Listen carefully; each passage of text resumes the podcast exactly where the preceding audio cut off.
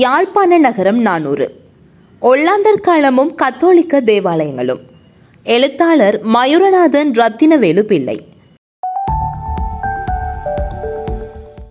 ஆயிரத்து அறுநூற்று பத்தொன்பதாம் ஆண்டிலிருந்து யாழ்ப்பாணத்தை போர்த்துகேயர் ஆண்ட முப்பத்தி ஒன்பது ஆண்டு காலம் முன்னர் வழக்கில் இருந்த பிற மதங்களை ஒடுக்கி கத்தோலிக்க மதத்துக்கு தனியுரிமை வழங்கப்பட்டிருந்தது.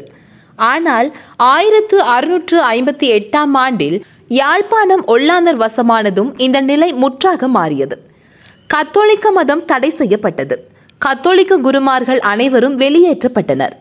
ராஜ்யத்தில் இருந்த எல்லா கத்தோலிக்க தேவாலயங்களையும் தமதாக்கிய ஒல்லாந்தர் அவற்றை தமது சீர்திருத்த கிறிஸ்தவ மத தேவாலயங்களாக மாற்றினர். நூற்று முப்பத்தி எட்டு ஆண்டுகால ஒல்லாந்தர் ஆட்சியில் இறுதி இரண்டு பத்தாண்டுகளை தவிர எஞ்சிய காலப்பகுதி முழுவதும் கத்தோலிக்க மதத்தின் மீது கடுமையான ஒடுக்குமுறைகள் நிலவின. எனினும் கணிசமான அளவு கத்தோலிக்க மக்கள் பற்றுறுதியோடு தமது மதத்தை பின்பற்றி வந்தனர். அவர்கள் தனியார் வளவுகளிலும் வீடுகளிலும் கூடி மறைவாக வழிபாடுகளில் ஈடுபட்டு வந்துள்ளனர்.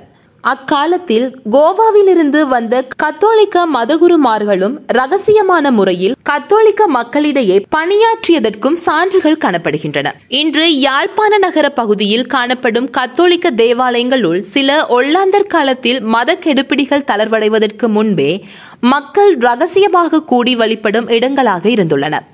பிற மதங்களுக்கு எதிராக சட்டங்கள் நீக்கப்படாத போதும் ஆயிரத்து எழுநூற்று எண்பதுகளின் இறுதி பகுதியில் ஒல்லாந்தர் ஆட்சியின் மத கெடுபிடிகள் தளர்ந்து பல்வேறு மதங்களின் செயல்பாடுகளை வெளிப்படையாக செய்வதற்கும் வழிபாட்டிடங்களை கட்டுவதற்கும் அனுமதிகள் கிடைத்தன. இந்த வாய்ப்பை பயன்படுத்திக் கொண்டு யாழ்ப்பாணம் முழுவதும் மறைவாக சிறு குடிசைகளாக இருந்த கத்தோலிக்க தேவாலயங்கள் இருந்த இடங்களில் புதிய தேவாலய கட்டிடங்கள் உருவாகின. இன்றைய யாழ் மரியன்னை பேராலயம் இருக்கும் இடத்திலும் மறைவாக கத்தோலிக்க மக்கள் கூடி வழிபட்டு வந்துள்ளனர். இங்கே இருந்த ஒரு பெரிய புளிய மரத்தின் கீழ் மண்ணாலான சுவர்களையும் ஓலை கூரையையும் கொண்டு ஒரு சிறு குடிசையே தேவாலயமாக இருந்துள்ளது. ஆயிரத்து எழுநூற்று எண்பத்தி ஒன்பதாம் ஆண்டில் அவ்விடத்தில் புதிய தேவாலய கட்டிடம் ஒன்றை கட்டுவதற்கு அடிக்கல் நாட்டப்பட்டது. அக்காலத்தில் இப்பகுதியில் இருந்த நிலங்கள் பெரும்பாலும் மூண்டு குளத்தை அண்டிய வயற்காணிகளாகவும் சில குடியிருப்பு காணிகளாகவும் இருந்தன. இவை ஒல்லாந்த அரசின் கீழ் பதவிகளை வகித்த அல்லது வணிக முயற்சிகளின் ஊடாக பணக்காரர்களாக இருந்த உள்ளூர் கத்தோலிக்கர் பலருக்கு சொந்தமாக இருந்தன. இவர்கள் கட்டிடத்தை அமைப்பதற்கு தேவையான நிலங்களையும் பணத்தையும் அன்பளிப்பாக வழங்கினர்.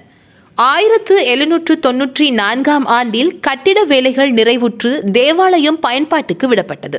இது அப்போது புனித மரியன்னை தேவாலயம் என அழைக்கப்பட்டது.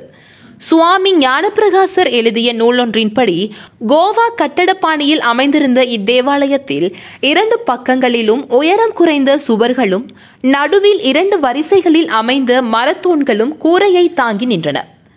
இக்கட்டிடம் பிரித்தானியர் ஆட்சி காலத்திலும் அதன் பின்னரும் பல திருத்தங்களையும் விரிவாக்கங்களையும் கண்டுள்ளது. இப்போது இது ஒரு பேராலயமாக விளங்குகிறது.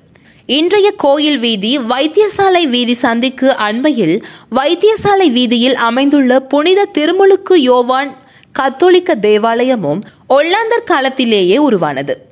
போர்த்துகேயர் காலத்தில் இன்றைய பரிசுத்த யோவான் கல்லூரிக்கு அருகில் இருந்த கத்தோலிக்க தேவாலயத்தை ஒல்லாந்தர் கைப்பற்றி கொண்ட பின்னர் கத்தோலிக்கர்கள் இன்றைய புனித திருமுழுக்கு யோவான் கத்தோலிக்க தேவாலயம் இருக்கும் இடத்தில் மக்கள் மறைவாக கூடி வழிபட்டிருக்கக்கூடும் இத்தேவாலய காணியின் ஆயிரத்து எழுநூற்று எழுபத்தி இரண்டாம் ஆண்டை சேர்ந்த ஒல்லாந்தர் கால உறுதி பத்திரம் ஒன்றில் இவ்விடத்தில் கத்தோலிக்க தேவாலயம் ஒன்று கட்டப்பட்டதாக குறிப்பு இருப்பதாக சுவாமி ஞானப்பிரகாசர் குறிப்பிட்டுள்ளார்.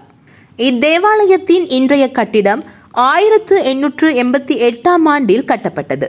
முன்னர் இருந்த தேவாலய கட்டிடத்தை இடித்துவிட்டே புதிய கட்டிடம் கட்டப்பட்டது. எனவே ஒரு இறுதியில் குறிப்பிடப்பட்ட தேவாலய கட்டிடம் ஆயிரத்து எண்ணூற்று எண்பதுகளில் இடிக்கப்பட்ட கட்டிடமாகவோ அல்லது அதற்கு முன்னர் இருந்த வேறொரு தேவாலய கட்டிடமாகவோ இருந்திருக்கக்கூடும். குருநகரில் உள்ள புனித யாகப்பர் தேவாலயத்தின் இன்றைய கட்டிடம் ஆயிரத்து எண்ணூற்று அறுபத்தி ஒன்றாம் ஆண்டில் தொடங்கப்பட்டு ஆயிரத்து தொள்ளாயிரத்து எழுபத்தி ஆறாம் ஆண்டளவில் முடிக்கப்பட்டதாக தெரிகின்றது.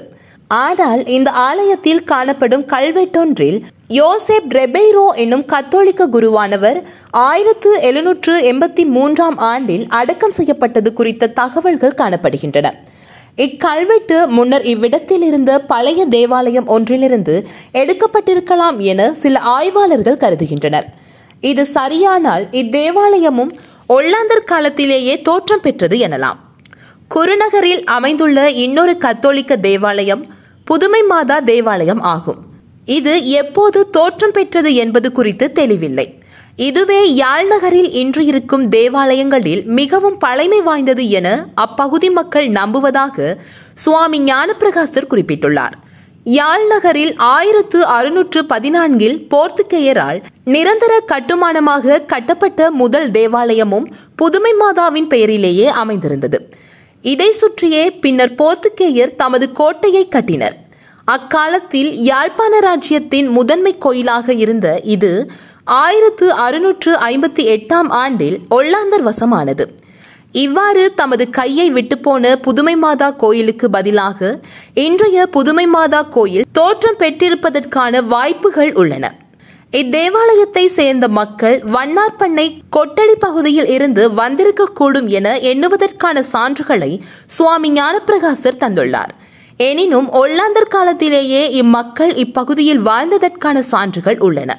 இன்று யாழ் நகரில் வைத்தியசாலை வீதியில் அமைந்துள்ள அடைக்கல மாதா தேவாலயத்தின் உருவாக்கம் ஆயிரத்து எண்ணூற்று இரண்டாம் ஆண்டில் காலமானதாக கருதப்படும் பாதிரியார் லோபோ என்பவருடன் தொடர்புடையதாக கருதப்படுகிறது. இதனால் இத்தேவாலயமும் ஒல்லாந்தர் காலத்தை சேர்ந்ததாக இருப்பதற்கு வாய்ப்புகள் உண்டு. எனவே யாழ்ப்பாண நகரத்தில் இன்று காணப்படும் பல முக்கியமான கத்தோலிக்க தேவாலயங்கள் ஒல்லாந்தர் காலத்தில் மறைவாக வழிபடுவதற்கேற்ற சிறிய குடிசை தேவாலயங்களாக தோற்றம் பெற்று ஒல்லாந்தர் ஆட்சிக்கால இறுதியில் மத கெடுப்பிடிகள் தளர்வடைந்த போது புதிய கட்டிடங்களுடன் உருவாகி வளர்ச்சி பெற்றன எனலாம்.